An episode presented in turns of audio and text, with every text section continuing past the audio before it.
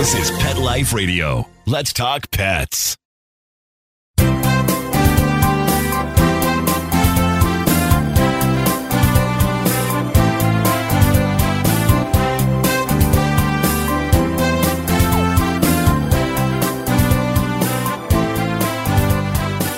And welcome, welcome. We're here live with Dr. Jeff Werber, your host for the next 30 minutes here on Pet Life Radio's Ask the Vet with Dr. Jeff and on Instagram Live. Here for you, here for your pets. Just anything you want to talk about, now is the time to do it. Uh, we're here for the next 30 minutes, so we got plenty of time and uh, lots of things to talk about. Already had questions about the virus update or whatever is update. So we'll talk about that. Those of you on Pet Life Radio, ask away, send in your questions, join us here live, whatever be your pleasure. And uh, well, we'll talk pets. That's why we're here. So let's, I guess, start with the virus update. And um, so basically, we don't know any, so many new things other than we know what it's not. The thought is that it's really not a single bug. It's, it's almost like a, a composite of some, a lot of different organisms. Uh, you know, we have Bordetella, we have parainfluenza, we have influenza, and they're all sort of combined together with some, probably something new and uh, it's caused this more of a, a, severe pneumonia. Now, interestingly, Bordetella, aka the you know, proverbial kennel cough, I mean, you know, that's something that is a it's a hacky cough. It's a tracheitis. We call it infectious ITB, infectious tracheobronchitis, and it, you know it does cause some coughing, but it doesn't usually get into the lung tissue. The airways, yes, the bronchi, you know, that's why they call it infectious bronchitis. But when it comes to the influenza and the parainfluenza, those are more lung tissue interstitial, we call it, and more of a pneumonia. So the fact that, that this particular new disease uh, is causing more pneumonias, it lends to think there may be a viral or a deeper bacterial component, something like mycoplasma. So what's interesting is there's been nothing isolated, no specific new thing. So they feel it's a complex. And so therefore, what can you do? We still no treatment for the actual new additive, whatever's adding to this problem, but we can control through vaccination and medication the Bordetella component. We can control, well, that's through treatment, doxycycline, clavamox, which is clavulanic acid, and amoxicillin together. Uh, we can vaccinate against Bordetella. We can vaccinate against parainfluenza. We can vaccinate against influenza. The newer strain, the H3N2, is the one that is probably causing the most concern. H3N8 is sort of like passe, but most of the newer vaccines on the market get take care of both the H2N3 and the H2N8. Anyway, um, said that reverse. It's H3N8 and H3N2. So not that makes a really big difference. But so that's kind of where we're at. We're seeing fewer and fewer cases. So I think that almost like when we had that lepto scare a couple years ago, it's not as concerning. Very, very few dogs have passed away from it. I've had a couple of cases. In fact, I was at dinner last night with one of my friends who actually had one of the dogs that did get a pneumonia, and um, dog's doing great. Dog's doing fine. So that's that's really good. All right, let's see. Uh, let's get some more questions here. Senior dogs' eyes are looking like there's a film on it, no normal. Ah, great question. So what we see in older dogs, let's first describe it. If you look at your dog's eyes, older dogs, the actual pupil, instead of being black, kind of looks like it's a, a bluish, grayish haze to it. That is a normal age change called lenticular or nuclear sclerosis. Lenticular lens, nuclear is another word for the lens. So it's sclerosis. Sclerosis, as with anything else, means scarring. So what happens is, as the dog's age, the lens sits on a lens capsule. It's the front and the back to the capsule, and the gelatinous lens material is, is in the middle. Now, cataract is where the actual lens material opacifies it becomes white and thick and hardened, no um, impeding vision. And that's when we talk about cataract surgery. The nuclear lenticular sclerosis, it's not the gelatinous material that's hardening, it is just the lens capsule. So, by definition, it is a cataractous or pre cataractous state, but it doesn't really impede vision, not much anyway. And um, maybe when they get much older, it can, like they say, in darker environments at night, they may not see as well because obviously it is affecting some of the light that's let in, but it is an age change. What we joke that if for that condition to turn into a cataract where it actually impedes vision and gets like white and where you can get no light in or out, the dog would probably have to live to about 40. So clearly that's not going to happen. So anyway, no treatment for it. Just know what happens. You might see an effect in lower light as they get much older, but it's something that looks you know worse than it is. It doesn't really, as I said, affect the the vision, and um, they do just fine. But the good news about it is aging an animal is sometimes a challenge, right? They wear their teeth in differently. If a dog is an outdoors dog and probably a street dog, it probably has much worse dentition and uh, teeth are worn. The gums might be irritated. So there are a lot of characteristics we look at to try to determine a pet's age. So we, of course, check the mouth. We do that in horses too. But the, the good news is, is about that. If I, if I look at a dog's eyes and see no sclerosis, I can tell you with pretty much confidence he's younger than seven because this age usually kicks in, starts happening around seven to eight years of age. So um, it kind of helps us a little bit. And if I see a dog that, that you know they when they adopt from the shelter, they were told, "Oh, the dog is four years old," and then I get to look at the eyes and they're, "Oh my god, that's." Gross. I said, "No, they're like more like eight or nine or ten years old." So um, anyway, you know, usually at the shelter, they always tell you it's, it's they want you to feel that you're going to get more more years out of it, so they kind of fudge a little bit on age. All right, here's a question: 16 year old Jack Russell Terrier is being prescribed 50 milligrams of gabapentin she has cried out of nowhere a few times. Well, so let's talk gabapentin. I love gabapentin, by the way. We started using it way back for basically cancer type pain.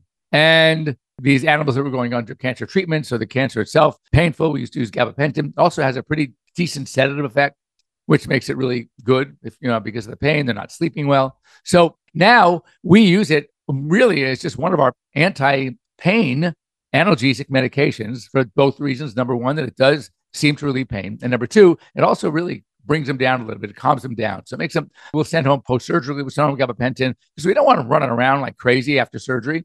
So it'll, it'll kind of keep them a little calmer and it really does help relieve some pain. So it's, really a great medication. So uh, little Jack Russell, yeah, probably about half of 100. It comes 100 and 300. Um, you can also get it in liquid, which is 50 milligrams per ml. By the way, if, if uh, your Jack Russell's getting 50 milligrams and she is easier to medicate with liquid than pills, then you might want to look into the liquid. It's perfect. It's 250 per five, which is 50 milligram per, and it's great. So that's basically what the gabapentin does for her. It does relieve pain. It's a it's good analgesic. Now it's not narcotic.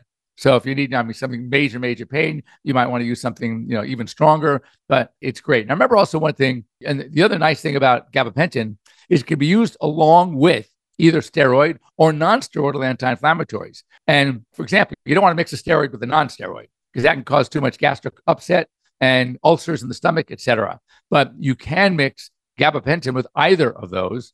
And you know, people always, you know, they'll go home post-surgically and they'll go home with just a non-steroidal anti-inflammatory. Often we do that as well, depending on the surgery, how much anticipated pain we're expecting, etc. So an analgesic, when you hear aspirin as an analgesic, no, it's not really. By definition, it's going to relieve pain via its anti-inflammatory property. You decrease inflammation, you'll decrease pain, but it's not like a, a narcotic that actually hits the pain receptors. And the same thing with our nonsteroidals. So if you have a dog post-surgically that you're really expecting to be in more pain, then yeah, you could do the nonsteroidal anti-inflammatory, things like meloxicam, things like vetprofen, carprofen that are commonly used. And then also you can have your dog on gabapentin. So it's pretty cool. Okay, is extreme cold weather dangerous for older dogs? The answer is extreme cold weather is dangerous for all dogs. You know, if it's too cold for you, know, you talk about your Arctic breeds, your Samoyeds, your Huskies, your Malamutes, Chows, even these a lot of these dogs have very Akitas, very very thick coats, and they can withstand the cold better than many. But if you notice, they still have to be moving. Even an Arctic breed is in sub-zero weather, especially with wind chill factor, and isn't able to move, then it's very dangerous for them as well. So the heat exchange, you have to get them going. So when you have much older dogs that are already less active because of things like arthritis or just aging, aren't able to move around as much, then that cold is going to affect that dog who's like 13 or 14 more than that same dog, same size, same breed at, at seven. So at least a seven year old is more, you know, mobile so they can actually get around. So it, it is, it's a problem. Don't think that oh dogs are okay. If you have a, if it's really cold, if you're somewhere in the east, northeast, in the in the Midwest where I mean it hits freezing temperatures. I've been there. I've been in Kansas City in the winter. All right. I've been in Chicago in the winter. It is cold. And so you want to make sure that dogs have some shelter from the cold. especially from the wind. It's it's the wind like Chicago makes it crazy because it's not just the cold, it's the wind chill.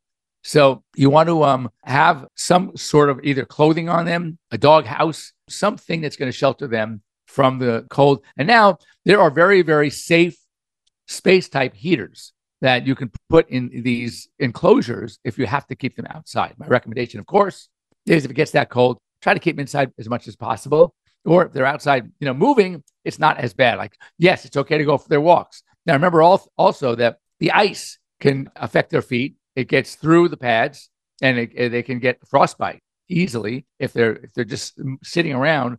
And a lot of municipalities also are because of public thoroughfares and sidewalks and things. They might put some chemicals or salt down on the ice. That is also something that can be an irritant. So my recommendation for that is if you're going to walk around in that kind of weather, you definitely want to have like some sort of booties.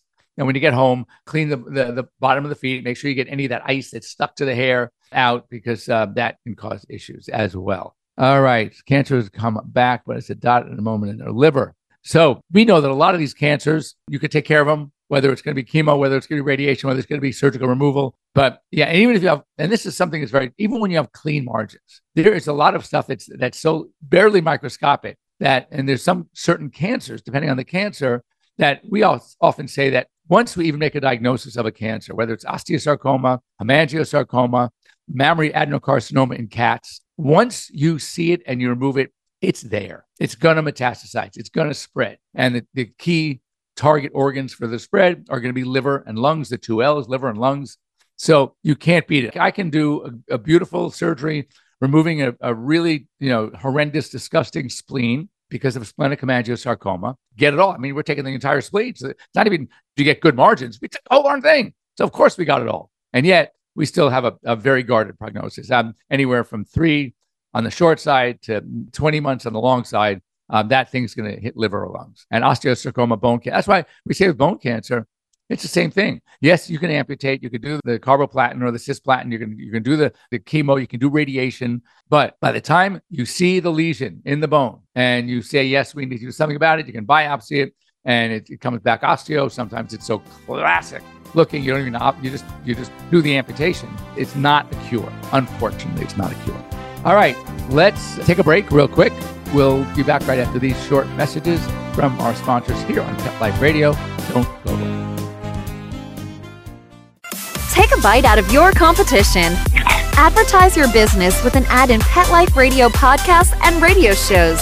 There is no other pet related media that is as large and reaches more pet parents and pet lovers than Pet Life Radio. With over 7 million monthly listeners, Pet Life Radio podcasts are available on all major podcast platforms. And our live radio stream goes out to over 250 million subscribers on iHeartRadio, Odyssey, TuneIn, and other streaming apps. For more information on how you can advertise on the number one pet podcast and radio network, visit PetLifeRadio.com slash advertise today. Let's talk pets. Let's talk pets on Pet Life Radio. Pet Life Radio. PetLifeRadio.com.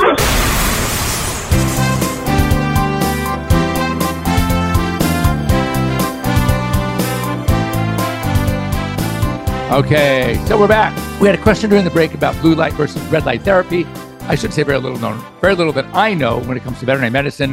You know, blue light therapy is more cosmetic, skin, acne, depigmentation, spots, etc. Uh, red light therapy is more used for therapeutic purposes. Uh, deeper tissue wounds helps healing, arthritis, things like that, deeper skin issues. So it's more therapeutic than cosmetic. That sort of was my my simple answer. If anybody has any better or more, let me know. All right, um, rescue. All of my dogs have the virus. One test completely negative on everything. The other was positive for Bordetella and mycoplasma. No one's gone anywhere. Oh shoot, I'm so confused. So so there we go. That that says it all, really. There's no test for it. We have no idea. They're getting sicker than they are with just Bordetella or just mycoplasma, which can be treated with medicines. So, you know, there's still too much we don't know. Uh, there are teams at a number of veterinary schools. My friend Mike Lappin out of Colorado State has been studying it. We have Dr. David Needle, who's at the in the University of New Hampshire Veterinary Diagnostic Lab. So it's not like it's being ignored. They're going after trying to find out what it is. But I will tell you that when new things like this happen, they kind of get blown out of proportion, especially if there's a death.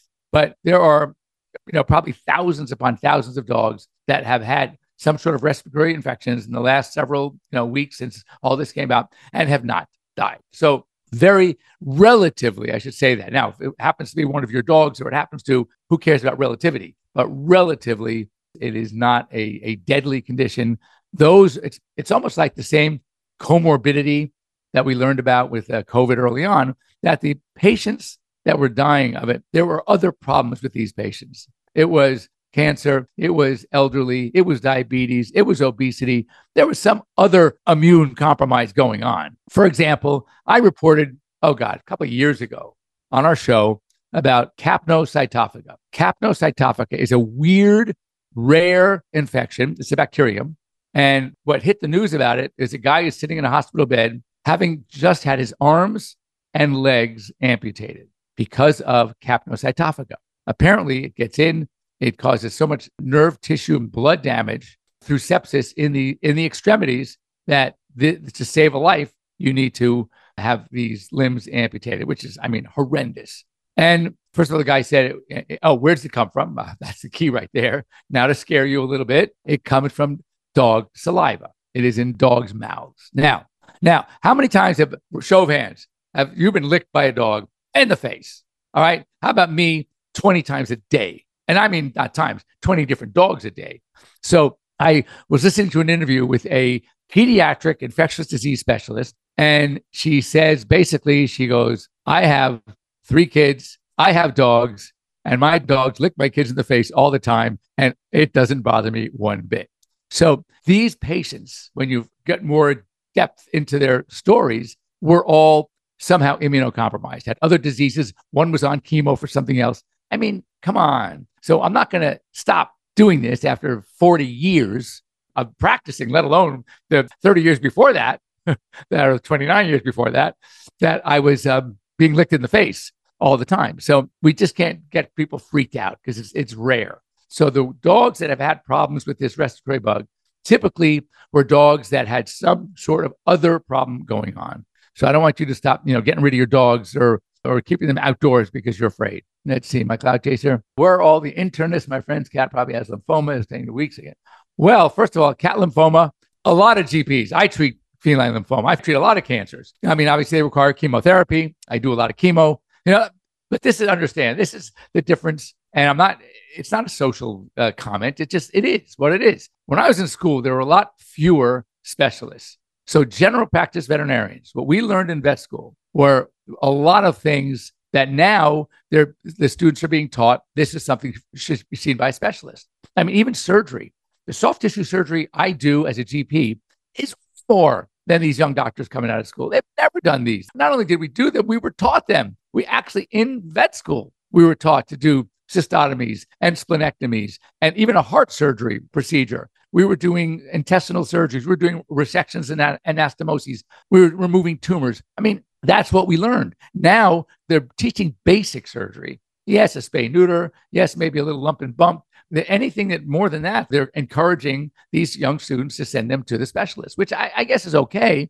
So we are seeing more and more specialists. So because like internal medicine, there, I mean, of all the specialists, internists are probably the most popular. And um, it's hard to tell. I treat lymphoma all the time. I'm treating one right now Obviously, we have to stay on top of things. But interestingly, some of the older chemotherapies, the one protocols that I use, I use the Wisconsin protocol, I use the CHOP called CHOP protocol, also COP.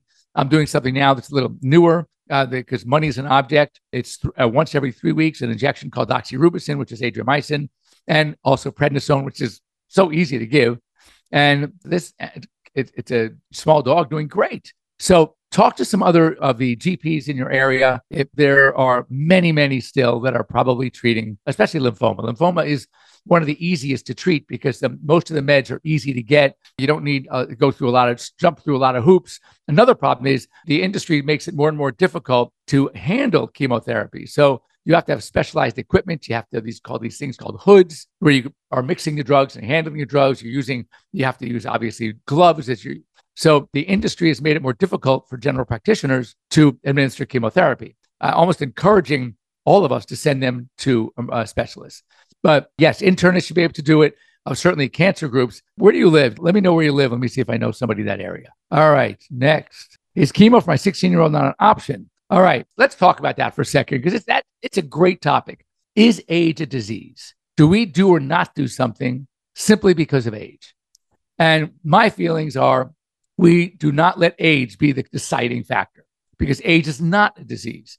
The condition of the animal is a disease. I did surgery. I know I've told this story a zillion times. My poor old Grover, 15 years old, well, late into his 14th, the end of his 14th year, developed a tumor on his prepuce and it was growing. It was getting ugly and really, it was ruptured. It was bleeding all over the place. It was, it seemed like it was growing by day. So our options were very simple.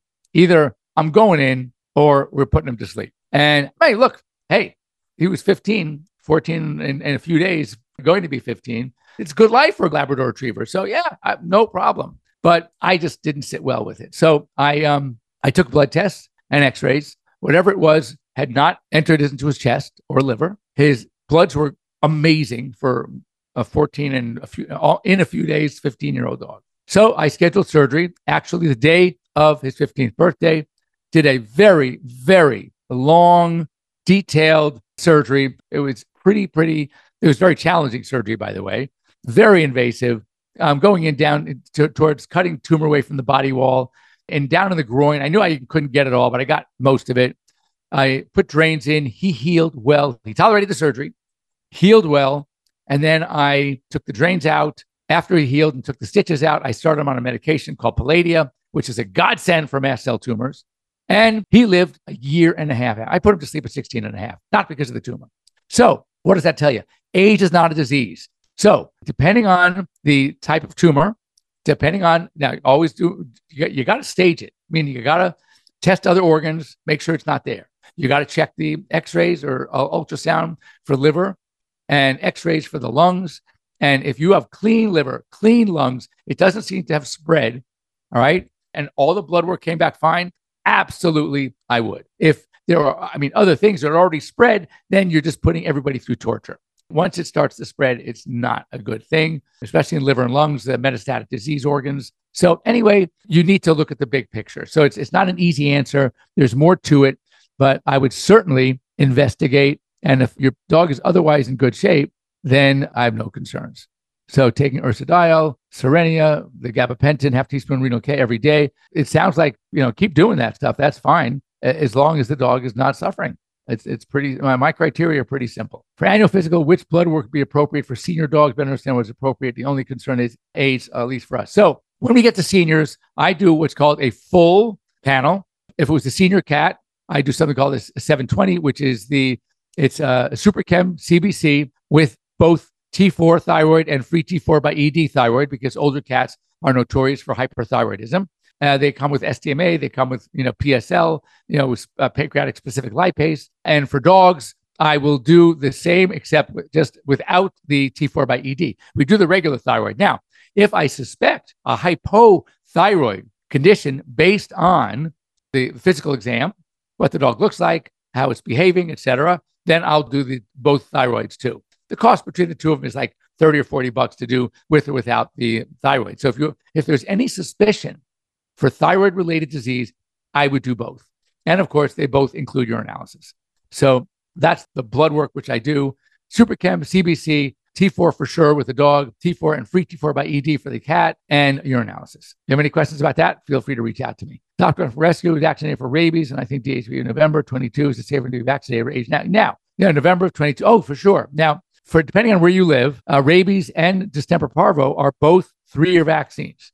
Now, if it's adopted from a rescue and there's no record at all of a prior vaccination, then yes, now a year later, I would boost. And now both of these, depending on what state you live in, uh, are good for three years afterwards. So now, if there had been vaccines before from either the owner, if they brought paperwork in, the other records from another vet at some point, then that rabies, if it's an adult dog, I assume, over a year of age should be good for three years, as well as distemper parvo. So I'm not an anti vaxxer. I'm an anti unnecessary vaxxer. So if the vaccine is really not needed based on prior vaccine history or for a disease in your area that's not a disease that's a problem, then I don't vaccinate. But other things, then absolutely. All right. Let me read that out loud. So, as all you know, I work with Casey. I first of all, I'm her veterinarian, and I work at KTLA. Uh, whenever they need me to come in and do a story, I'm there. So, so Casey Montoya posted this about South Central Shelter. It is worse than heart wrenching. Please try to adopt and not shop. My Malamute is a purebred from a kill shelter 150 miles away from my home during COVID.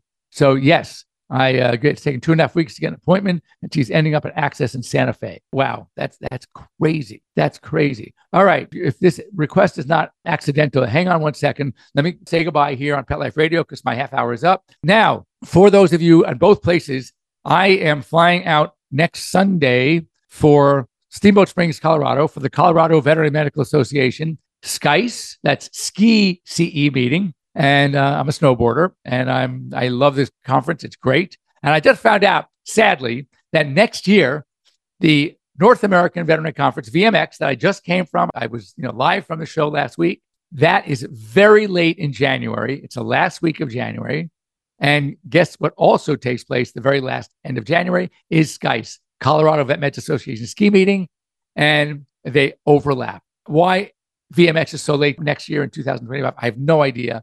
I'm not happy about it, of course, but that meeting to me is, is more important to attend. So I'm going to miss SCICE next year. I'm really bummed. But anyway, I'm leaving Sunday. I think because I'm going to Colorado, I got to fly through Denver, then from Denver to a little airport. I think it's called Hayden something airport uh, near Steamboat. So I will probably not be live here next Sunday. I don't exactly remember how early my flight is, but I, I think I'll be on a plane by nine o'clock a.m. I think I flight leave at seven in the morning. So I'm bummed. If you have any questions during the week, please feel free to reach out to me. And uh, other than that, thanks for joining me here on Pet Life Radio. And um, we will, um, I'll see you in two weeks. All right. Hopefully. Be well. Let's Talk Pets every week on demand, only on PetLifeRadio.com.